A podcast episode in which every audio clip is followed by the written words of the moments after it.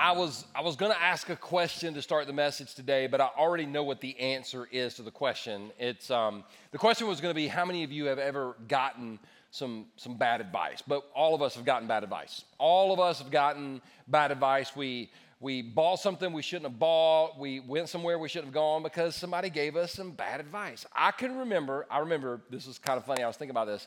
Some bad advice I got um, in the fifth grade from fourth grade, I went to private school, and fifth grade, I went to public school. And it was quite a transition. But I had somebody to help me in my transition. His name, and if you've heard me preach before, you know this guy. His name was Meatball. Um, I don't think you could call him that today, but and I didn't call him that. He, I asked him what his name was, and he said, "My name is Meatball." And I said, "Really?" And he said, "No, my name is Vincent, but people call me Meatball." And then there was a reason we called him meatball, but you can't even talk about that today. So actually, after last week, I can. But anyway, he we were talking one day, and um, every morning when I would wake up, my, when my mother would wake me up, one of my first questions to her was, "What are we having for dinner tonight?" Because food, listen, food is important to me. I've met people that have said, Oh my gosh, I forgot to eat today. Yeah, I can't identify. That's never happened to me. I've never been like, Oh my gosh, I forgot to eat. Like, that's going to happen. So I would ask, What are we having for dinner? Mom would tell me. And 99% of the time, it was awesome. But there was one particular day, I can remember this. She said, We're having like a oyster stew. Now, if you're an older guy in the South, you love oyster stew. Oyster, you, you might love oysters. I hate oysters. There's no, don't listen, pause. Every time I talk about this, somebody emails me or reaches out to me on social media going, Have you tried them with cheese? Okay, that's to me, that's like saying, Have you tried a fish loogie with cheese on it? Okay? that's what it looks like. That's what it, I, no, I don't want it with cheese. I don't want it with Tabasco sauce. I've tried it every I hate it. So I told Meatball, I said, Yeah, my mom's making oyster stew, and I'm I'm I'm kind of, you know, I don't want it. He goes, Man, you should just do what I do. I said, What do you do? He said, Well, in my house, when my mom will bring something to the table I don't want, I just say, Get that crap out of here. I ain't eating it.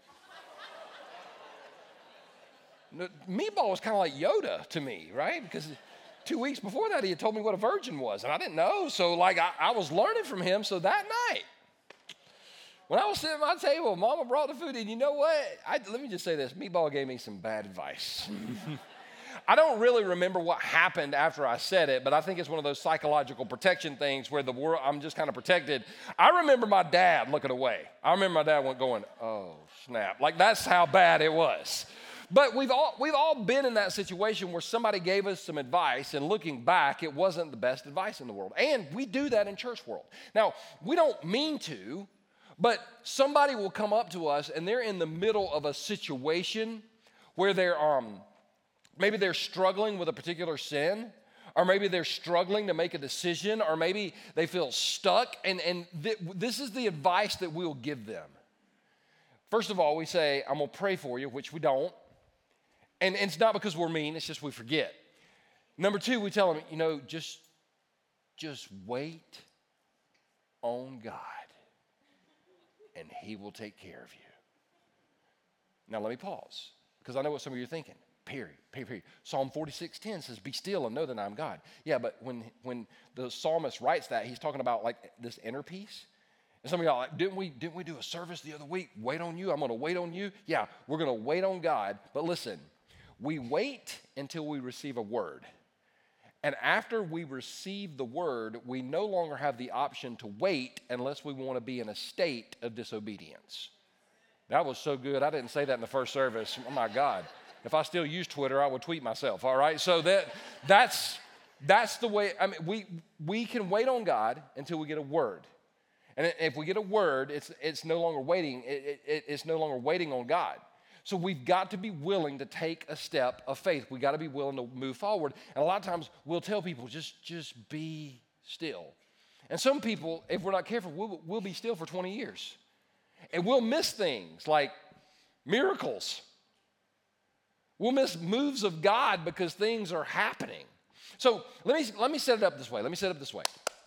Um, we're going to be talking about the Egyptians and the Israelites out of the book of Exodus. So if you brought a Bible and you want to go along, um, Exodus 14 is where we're going to start. Let me kind of set up the story. If you're from a Bible background, you know this story, but, th- but it'll still be great review.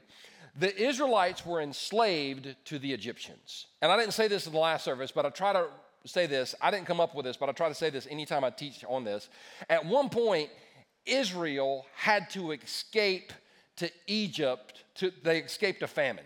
So Israel had 70 people. They escaped to Egypt, but then they got enslaved by Egypt. So sometimes in life, if we're not careful, the thing we escaped to will eventually become the thing that we need to escape from, okay?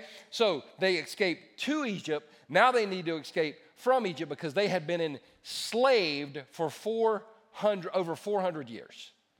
Now, I want to pause real quick and say there's a lot of conversations about slavery in our country right now. And they are legitimate conversations, kinda. Everybody's nervous. I, listen, I talked about my political stuff, but I just wanted to venture into this today. Um, that slavery, slavery did exist in America, and it was a horrible, horrible blemish for our country. But did you know that there are more slaves in the world today than in the history of the world? Why don't the church stop talking about what happened 250 years ago and start dealing with the slave trade crisis that we have today and make a difference over what's going on today? And I love it when people go, oh my gosh, I, I, I can't identify with a slave. Yes, you can.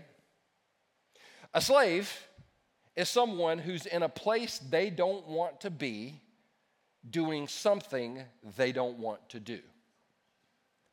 That's what a slave is. And you physically, you might be as free as a bird.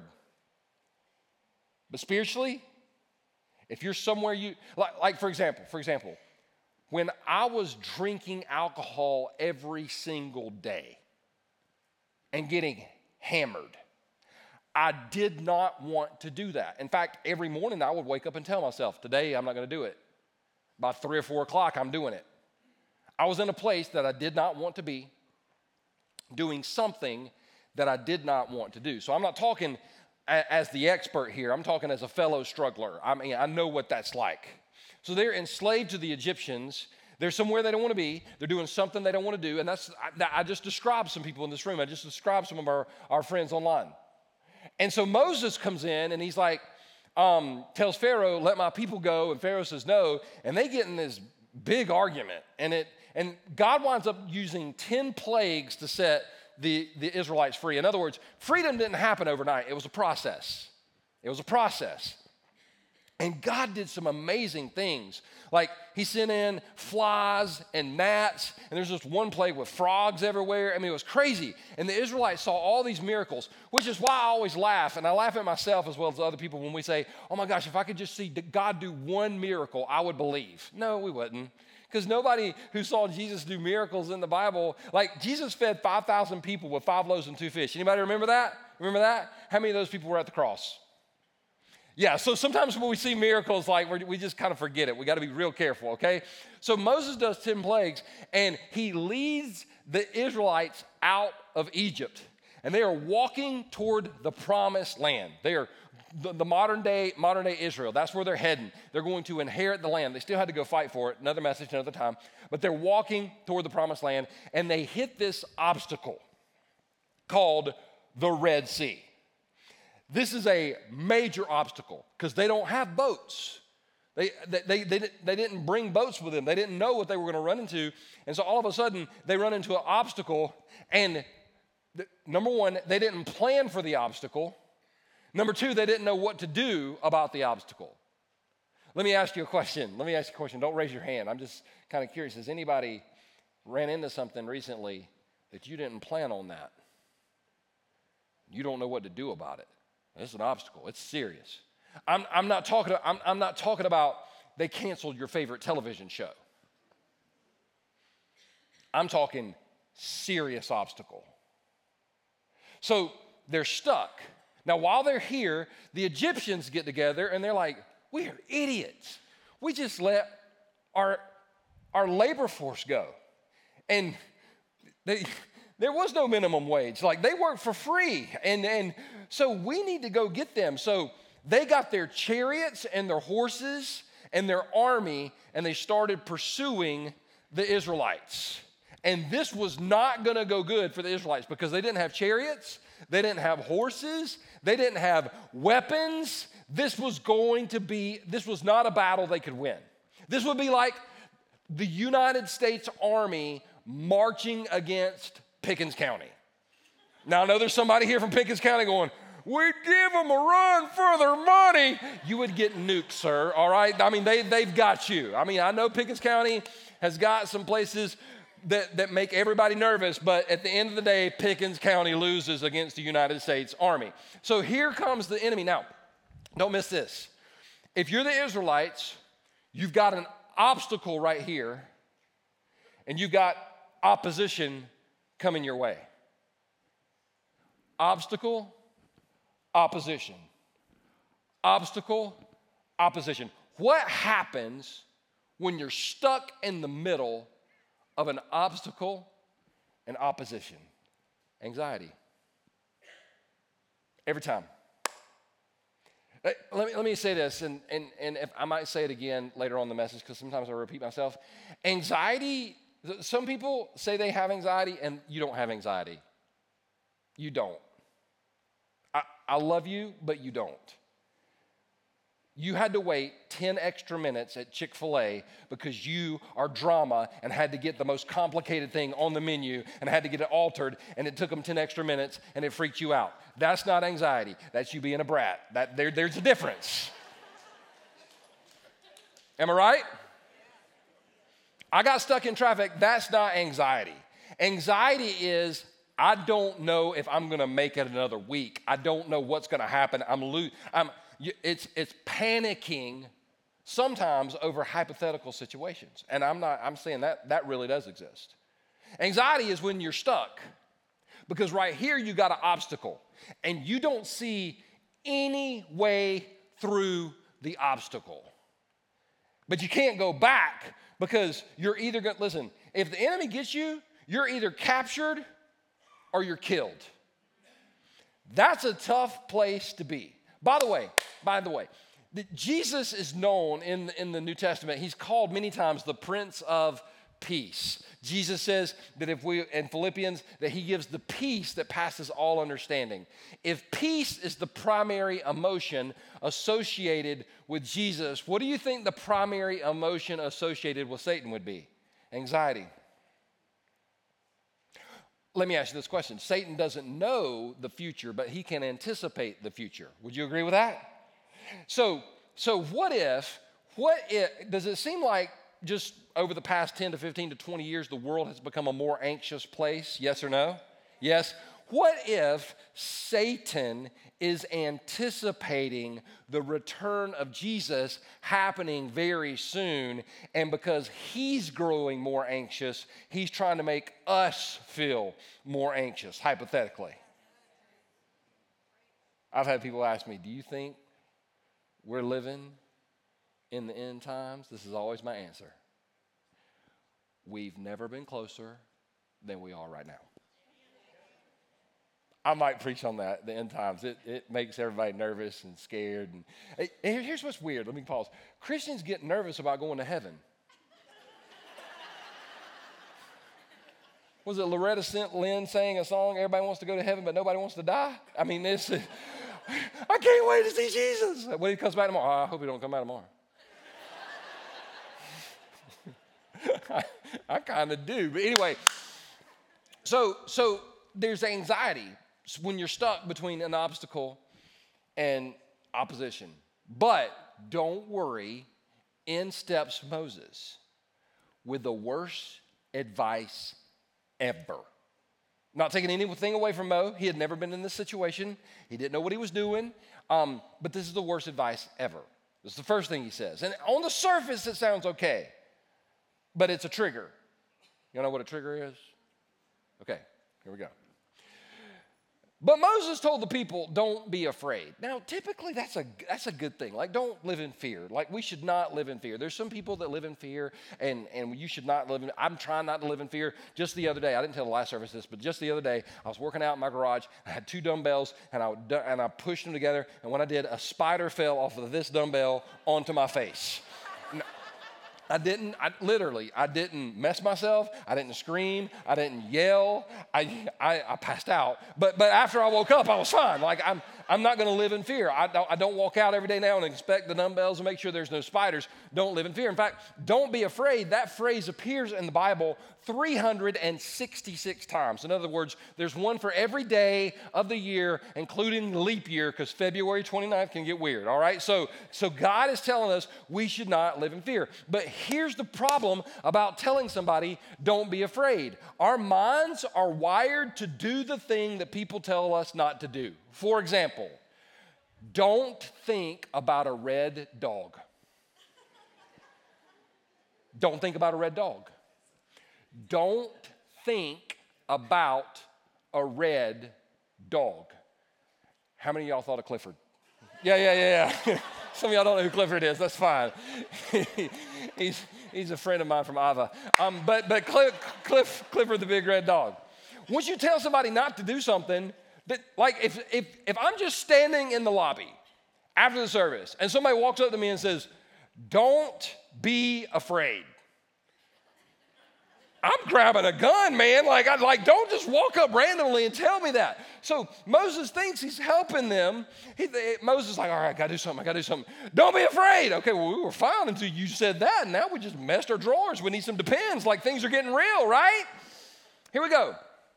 But Moses told people, don't be afraid. Now, this is, this is horrible advice. Watch this. Just stand still and watch the Lord rescue you today. Now, this is a partial truth. The Lord was going to rescue them. But the just stand still part, if they would have listened to Moses, they would have gotten either captured, killed, and they would have definitely missed a miracle hypothetically, let's say your spouse is, no, let's not use that. Let's say the person you love the most, because this could go bad. If I just, the person you love the most, the person you love the most, you'll see why in a minute. Let's say that we're out on Clemson Boulevard, just right out here, and they're standing on the, uh, like in the other, the, like the far lane. There's four lanes, they're standing in the far lane and you're looking at them, and you can see from this direction there's a transfer truck approaching them at 120 miles an hour. You have, you don't have the chance. You couldn't grab them, you couldn't run, you couldn't dive for them. All you can do is see this truck barreling down on them. This is the person you love. Me. See, now you see why I didn't say your spouse. This is the person. You, some of y'all like, I got a life insurance policy. I, hit close to home for some people, didn't it? Anyway, it's the person you love the most, and the transfer truck's coming, and you go, Be still and know that He is God. and they're over there like, Yes. No, if you see somebody in the middle of a situation like that, you don't say, be still. You say, move. And that's the G rated version, all right? I try to keep it G rated sometimes, sometimes. You say, move, but, but Moses is telling them, just, just be still. And we do that sometimes. Just, just be still. Let go and let God. I don't even know what the freak that means. I saw that on a t shirt one time. I'm like, you should get another t shirt. That's horrible. Watch this. The Egyptians you see today will never be seen again. Now, that's true. That part was true. That part was true. I'm not throwing Moses under the bus. I mean, we've all said stupid stuff before. The Lord Himself will fight for you. Now, that part was true as well. What's going to fight? Just stay calm. In other translations, he, he says again, just be still.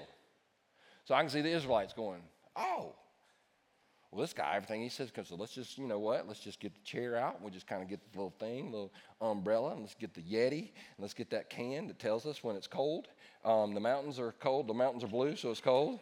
Um, oh, some of y'all know what that means, right? Some of y'all, yeah, yeah. See, this is, all, this is why you come to this church. Um, if you don't know what that means, the people that are laughing are just pagans. They're just, we're, just, we're horrible people. Anyway, So, so let's just say they just can't. They're just, we're just going to watch God do some. I know there's an obstacle over here. So obviously, oh, and by the way, by the way, by the way, I've heard people say if you're godly and you're following Jesus, you'll never run into obstacles. the only problem with that is like, I don't know the whole freaking Bible, right? Like Paul, the Apostle Paul, his life was actually pretty good until he started following Jesus. Then he lost everything he had, got thrown in prison, and got killed. So, so the fact that you're facing an obstacle doesn't mean you're ungodly, it means you're human. Oftentimes, it means you are following Jesus and Satan is trying to stop you. So, all the Israelites have been told, just be still. Moses is kind of feeling good about himself. In fact, he gets out his phone, he's, he's putting that on Instagram, he's doing a TikTok video. Y'all should be still and, you know, whatever. Watch what happens. Because God sometimes will just kind of let us get all the stupid out I know that He does this for me. Sometimes I just I just say stupid stuff, but then God God goes, "Are you are you are you are you, are you done? Are you mm, good? Sit down before you hurt yourself." Because don't miss this. Now, before I move on, I'm trying. I'm not dragging this out on purpose. I'm just telling you. I've heard entire messages preached on this. Like entire congregations told by their pastor, be still and let the Lord fight for you. And everybody leaves and they get their butts kicked that week. You know why? Because of the very next verse in the story. Moses told them to what? Be still. Watch this. I love this.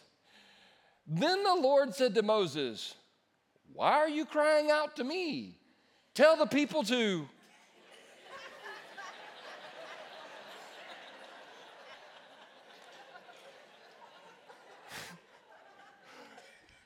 We don't have a problem here. Moses is like, be still. What do you think, God? Oh. Move! Like, he's losing his mind. God, God let Moses finish. He was like, Are you done? Are you done? Good. Move.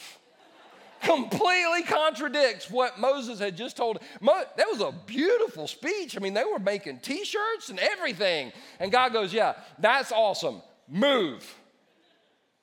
Now, if you're Moses, you're like, well, we, I, I mean, which way? Because, I mean, do we, do we fight the Egyptians or do we work through the obstacle? By the way, here's the answer always move toward the obstacle, not the opposition.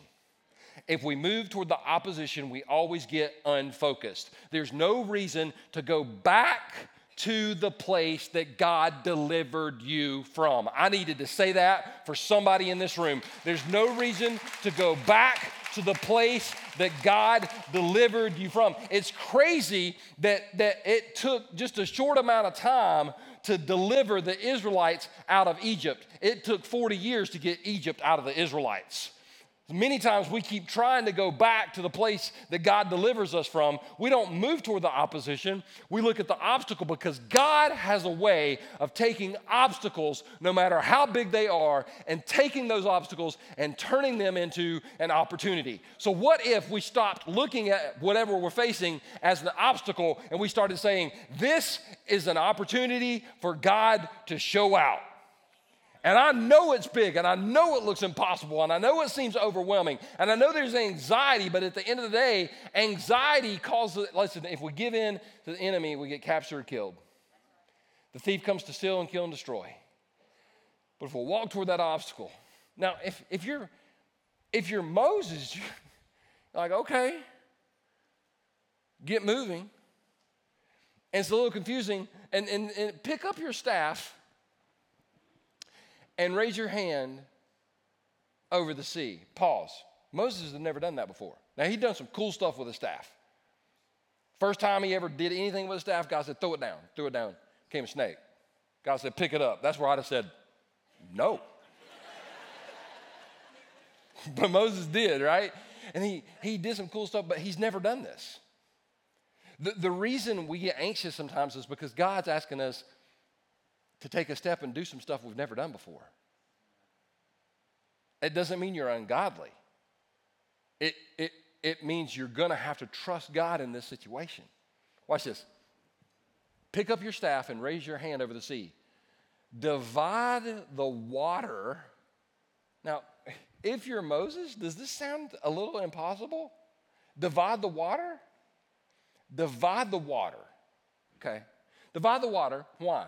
So the Israelites can walk through the middle of the sea on dry ground. This seems impossible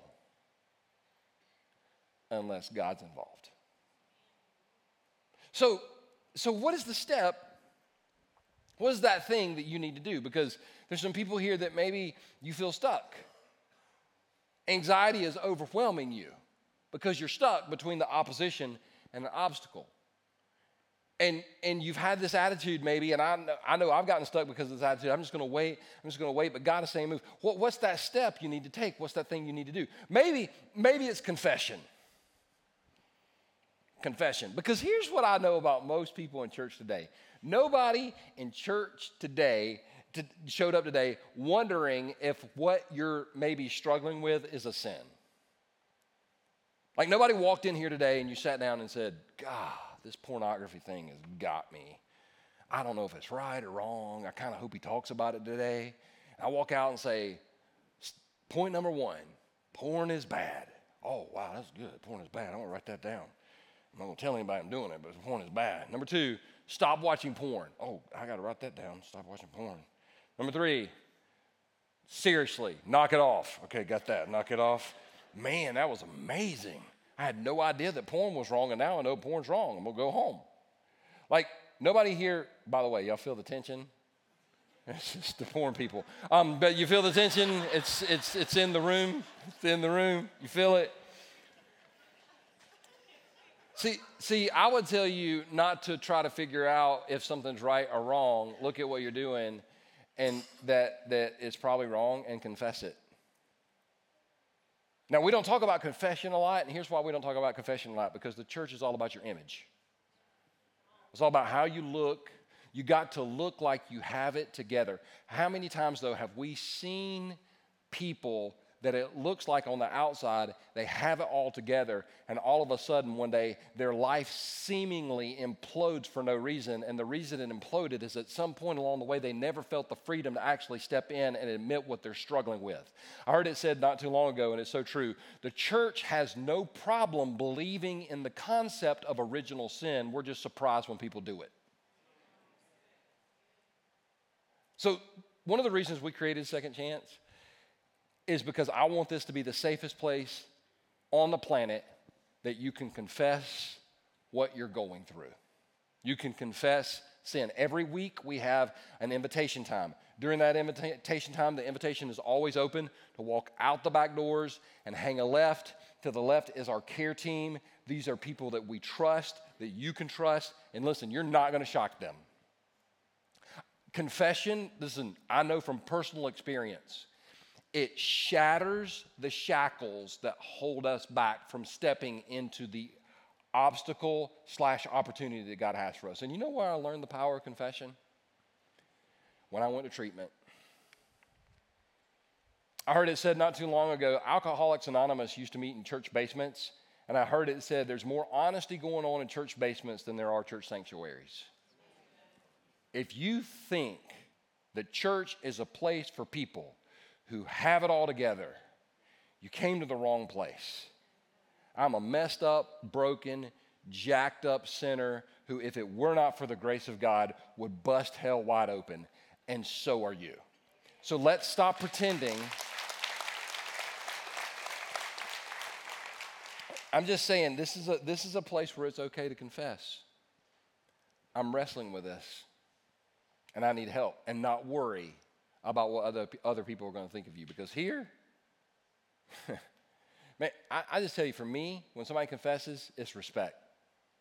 It's respect. Uh, maybe, maybe, the, maybe the thing is authenticity. When I say authenticity, why don't you just admit you're not in a good place? Do you know how much weight would be lifted off your shoulders if you're not in a good place and you just admitted that you're not in a good place but we lie every sunday and we tell the same lie we all tell the same lie how you doing fine Frustrated, insecure, negative, and evasive. That's what FINE stands for. I'm frustrated, insecure, negative, and evasive. How are you? Like, we wouldn't say that, but that's what we mean when we say fine. Like, what if we just said, I'm not really doing, in fact, this week sucked. In fact, why don't just model that? Y'all, for me personally, this week sucked. It did. It really did. And, and let, let me tell you why. Um, I was listening to a podcast the other morning. I was I listen to a podcast when I run. I was running on this podcast. I, I, I, wasn't running on the podcast. I was running, and listening to the podcast. And the guy doing the podcast, I don't know the guy. I don't think he knows me. I don't think we've ever met. He's talking about like um, church and, and all this other stuff. And then he was like, you know, there's some really bad examples of church leadership. And then he used my name. And so I'm just running. I was like, I didn't hear that. And then he did it again. And that, that'll put you in a bad place. And then two days ago, I was reading an article written by a guy that I know very well, and he was talking about church leaders that have fallen. He was like, da da da da da, and there's Perry Noble's name. So I, I, immediately texted him. I was like, listen, and, and we, we, things are great. We're good now. We're, we're great. He's, I love the guy. But that'll put you in a bad place. Did you know that? Now, let me pause real quick, tell you what not to do. Not just to me, but to anybody that's going through a situation. Because you've had, had, you've had this happen before, like this overwhelming situation's coming at you, and somebody's came up to you and said, Man, don't even let that stuff bother you.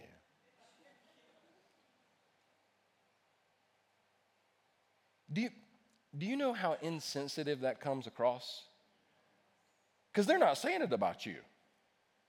That would be like me walking up to a man after the service, let's say we're out in the lobby, and I walk up to you and I give you the hardest kick in the nuts you've ever received in your life. And after it's over, I go, man, don't let that bother you. None of you are going to go, oh my God, I feel so much better. Thank you so much. No, that hurts. How awesome would it be a play? How awesome would it be to just be real. Because some people, here's the reason you're stuck in anxiety. You keep telling people that you're fine and you're not. You're freaked out. But when we talk about it out loud and we say that, you know, I was in the lobby um, between the services and I was talking to a friend of mine and I asked her, How was your week? She went, Same as yours. I went, Thank God. We just kind of celebrated the fact that we could be real. You don't have to be fake. What would happen if you just were like, you know what? I'm wrestling right now. I'm wrestling with this problem. I'm wrestling with this issue. I'm wrestling with my children. I'm wrestling with my parents. I'm wrestling in my marriage. I'm re- what if we got real and talked about what we were really struggling with? Because when we get real, the enemy loses his grip. And last but not least, last but not least, I say it all the time everybody has a next step. What's your next step? What's your next step in your faith journey? Everybody in this room, everybody watching online right now has a next step. Confession, authenticity, it could be something else. What is your next step? So, so Moses is trying to lead through this obstacle. The opposition is coming his way. And if you're Moses, if you're Moses, you're like, all right, I can the whole sea thing sounds to me like you got that worked out. God, that's incredible. Still don't really know how I'm going to do that, but you said it'd work. But God, there's a problem. I'm going to go through this obstacle, which you say is going to work out. Now, I've never seen that before. By the way, when you've never seen it before, that's just called a miracle, and He still does miracles. So I've never seen that before. But God, um, the Egyptians are closing in. And I can't fight them and go through the obstacle at the same time. So, anything you can do, I'd really appreciate it. Now, I, I don't know that that happened. I just imagine that prayer happened because of what happens next in the text. Watch this. God says, And I will harden the hearts of the Egyptians, and they will charge in after the Israelites. Now, at first, that doesn't sound good. So we're going to go through the sea, and the Egyptians are coming after you. Yeah, okay, right. sounds good. And then he says this My great glory will be displayed. Pause. In the middle of a problem, God, I'm not really concerned about your glory, right? But when you get on the other side, you can say, man, God really did get the glory through it all. But, it, but it's kind of hard to be concerned with the glory of God when you're about to get killed. So if you've, if you've ever, because you'll, you'll meet those people, what you're going through, it's going to be for the glory of God, brother. First of all, ain't your freaking brother. Second of all, but, but God will get glory out of it. And by the way, when God gets glory, you get joy. You, you don't separate those two things. When God gets glory, you get joy. So God starts talking about something that at the time doesn't seem important to Moses, but at the end of the day, it's going to be super important. He tells Moses, he said, My great glory will be displayed through Pharaoh and his troops. Huh? Hold up, God. We're the good guys. How are you going to display your glory through the enemy? Sounds backwards to me, God. Sounds to me like you would say that your glory is going to be displayed through us.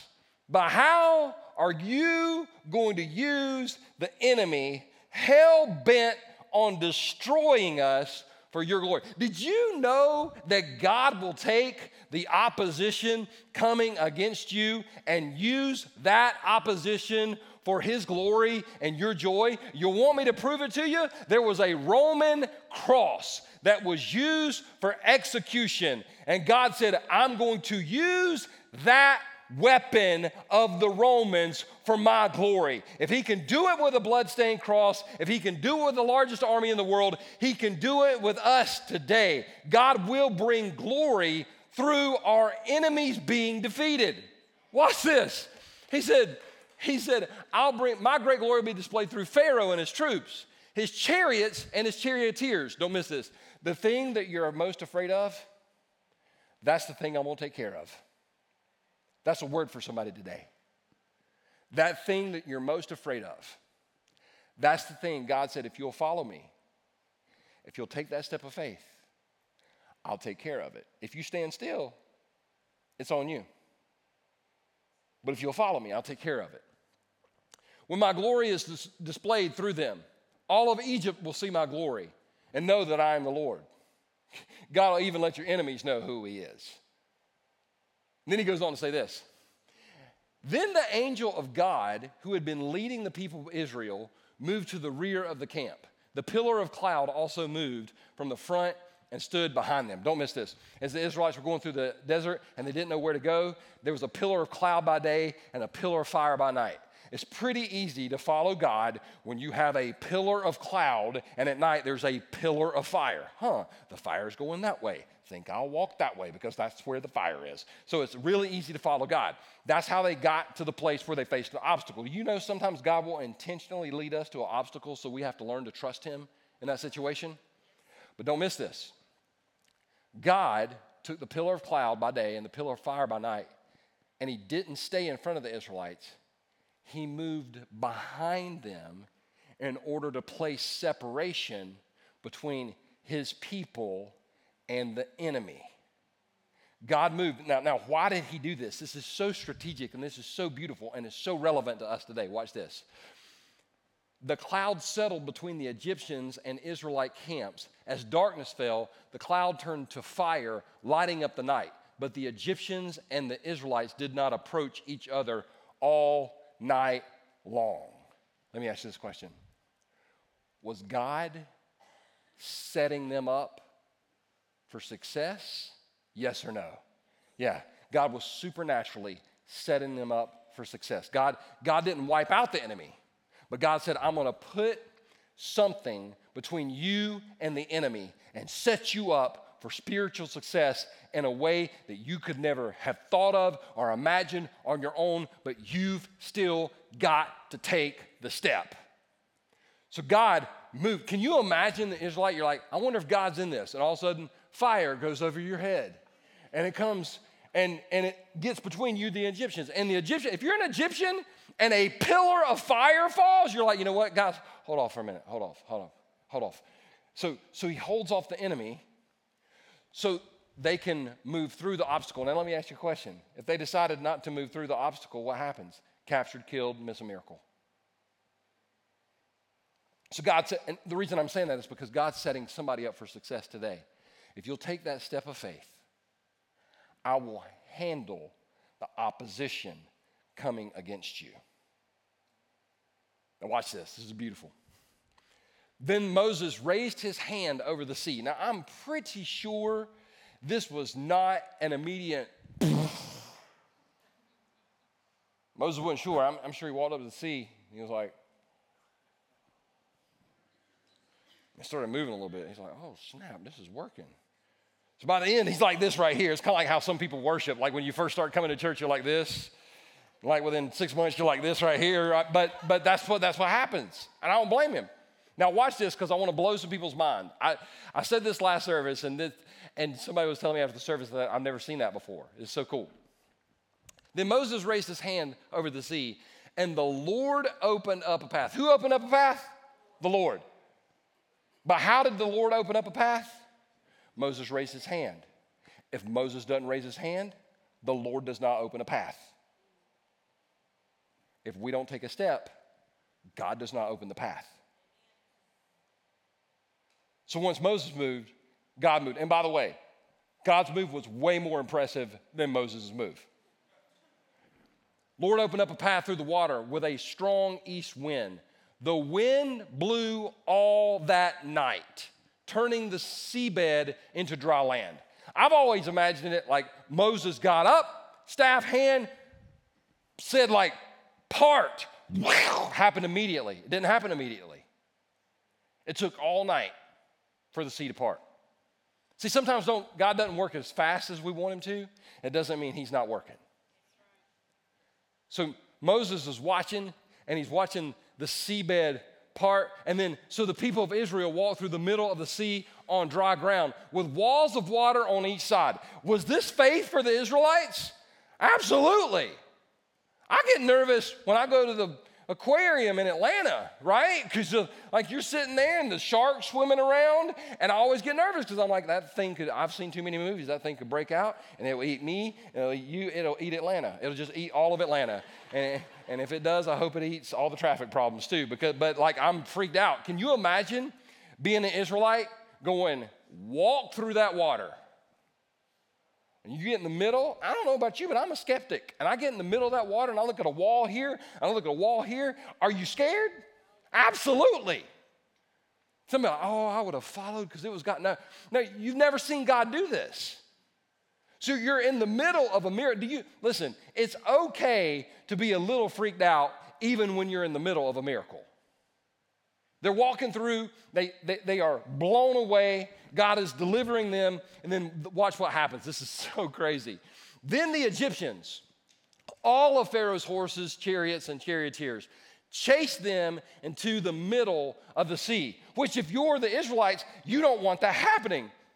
At some point, the pillar of cloud left, and here comes the enemy. And, and the reason, don't miss this, when you're walking through your miracle, in your step of faith, don't think that the enemy's not going to pursue you. The enemy is still coming after you. I wish I could tell you it wasn't true, but he's coming after you. But God will let the enemy pursue you up until the point where you can truly see how God's going to destroy not you, but the work of the enemy in you. do you know that God, God, see, too many people think God wants to destroy me. There are people here, God wants to hurt me. God wants to, no, no. He does not want to destroy you. He wants to destroy the work of the enemy in you and around you. God wants to destroy the work of the enemy. I was having a conversation recently with somebody. They said, So, uh, what's it like to be an alcoholic? I said, I wouldn't know. They laughed. I didn't. I'm serious about this stuff. I stared him straight in the face. I said, I'm not an alcoholic. He said, Yeah, yeah, I know, I know. All alcoholics say that. And, uh, you know, the very fact that you're saying you're not one means that you, he said, I read some stuff about you. And with, with me, I'm 50 and unfiltered now. I don't care. I'm like, yeah, you read some stuff about people that don't even know me. He said, but you're an alcoholic. I said, no. I'm not alcoholic. I am a child of God. That's who I am. And I'm talking to some addicts in the room. But by the way, our church, we have, a, we have a lot of addicts and former addicts that come here. And let me tell you what I've learned about wrestling with an addiction.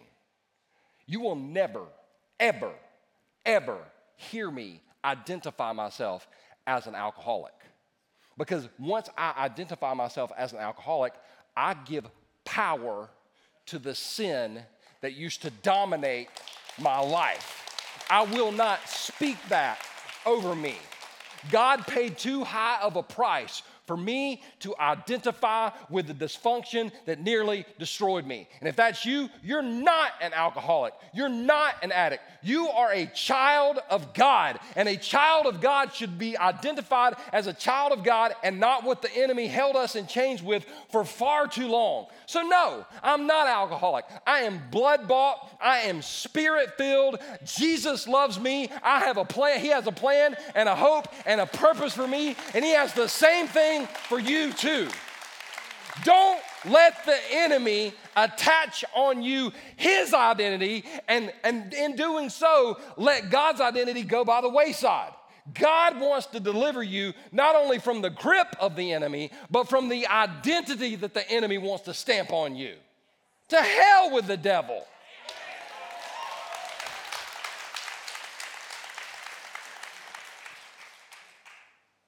I didn't say that in the last service. That was.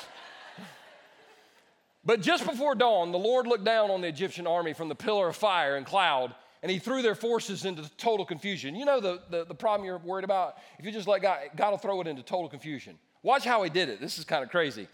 He twisted their chariot wheels. See, the Israelites could have done that. They didn't have like a group of teenagers sneak off in the middle of the night and kind of unloosen their chariot wheels. It, God started doing stuff that, that watch what it caused them to say. Let's get out of here, away from these Israelites, the Egyptians shouted. The Lord is fighting for them against Egypt. You know it just got real when the enemy is saying the Lord's fighting for you. And watch this. When all the Israelites had reached the other side, by the way, how many of the Israelites? All. See, I'm tired of the myth that God wants some of his children to make it and some of his children just to die in the middle of the Red Sea. God wants his children to walk out of slavery and into freedom. So when all the Israelites had reached the other side, the Lord said to Moses, Raise your hand over the sea again. Then the waters will rush back and cover the Egyptians and their chariots and charioteers. In other words, everything that you're worried about, once you get to where I've called you to be, just raise your hand and watch me handle it. You know, sometimes when I raise my hand and worship, Sometimes when my hands go up, I'm just caught up in the moment, but sometimes that's literally me telling God, God, I'm surrendering to you the enemy that I can't beat on my own. There are people here stuck between an obstacle and the opposition. And if you turn this way, you turn this way, it overwhelms you. You get captured or killed spiritually. But if you'll face that obstacle, you'll discover that God takes obstacles and turns them into opportunities for His glory and for your joy. You're going to get joy. I'm telling you, I'm telling you where I'm at today compared to where I was five years ago. I've got more joy in my life than I've ever had. And it's not because I'm so smart and I'm so godly and I'm so good. It's just along the way I would wake up every morning and go, All right, God, if you'll show me what to do today, I'll give it my best shot.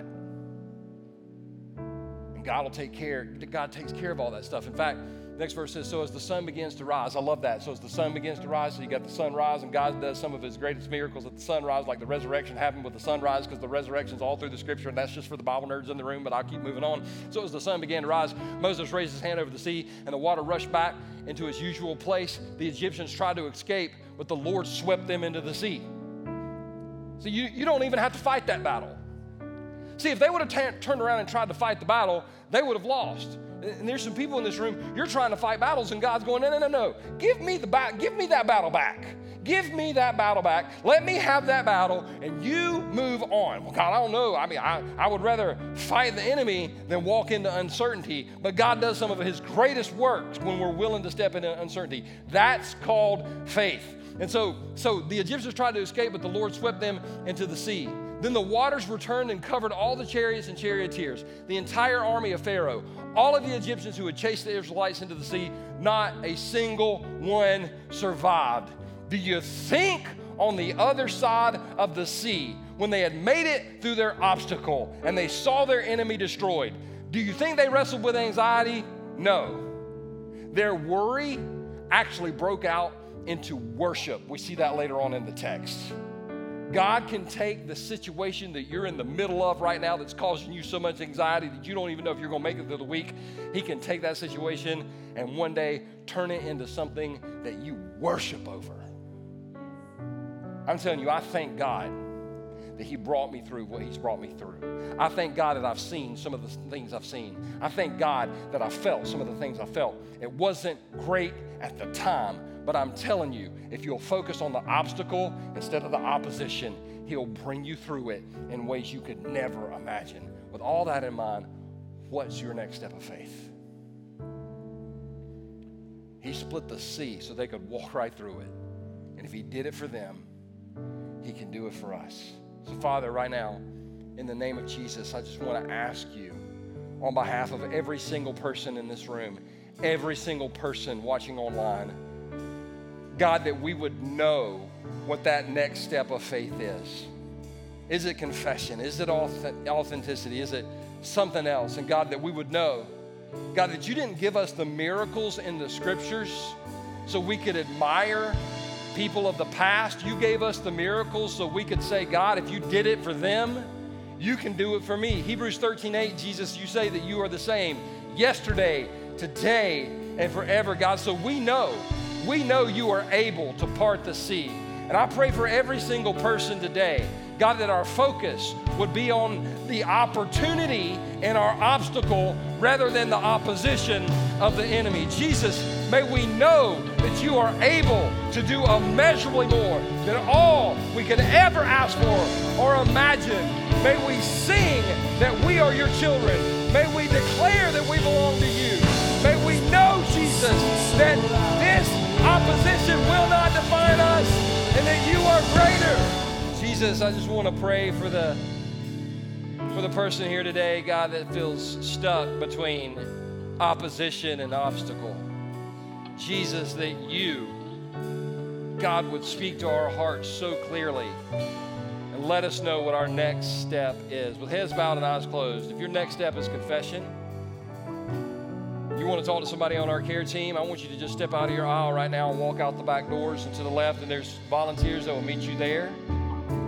Maybe it's not somebody on our care team, maybe you need to pick up your phone and text a friend right now and say, We need to talk today. I need to talk today. We need to get through this today. I need some help today.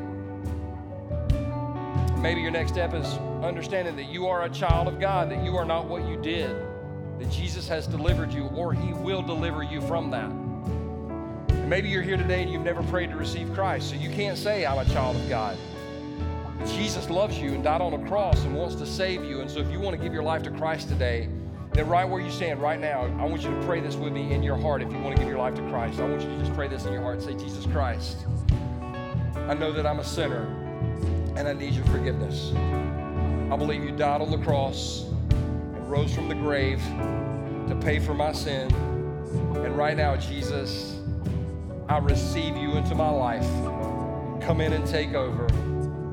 In Jesus' name. Heads bowed and eyes closed, if you just prayed that prayer, right where you're standing, if you just prayed that prayer, would you do me a favor? I want you to hold your hand up. I don't want you to hold it high because I want to pray with you. I want to pray for you. I want to celebrate with you. Just put it up real high if you're online. Amen. Amen. Amen. Father, I want to thank you for these hands in the air. I want to thank you for these men and women that have taken a step of faith. God, they step out of death and into life today. They step out of the old and into new. Father, they are your children, and I pray that they will remember this day for the rest of their lives. God, I pray for every single person in this room that we would know, Jesus, that we belong to you. Our identity would be found in you. Our identity would be wrapped up in you. That we would know that we can walk in victory because of the work you did on the cross. Jesus, may our mentality be victorious. May our mentality be full of hope and full of peace because greater is He that is in me than He that is in the world. Everybody that agreed with this prayer said, Amen and amen. Are you glad you came to church today? Man, I'm glad. I can't wait to see you guys back here next Sunday. God bless. Y'all have a great week.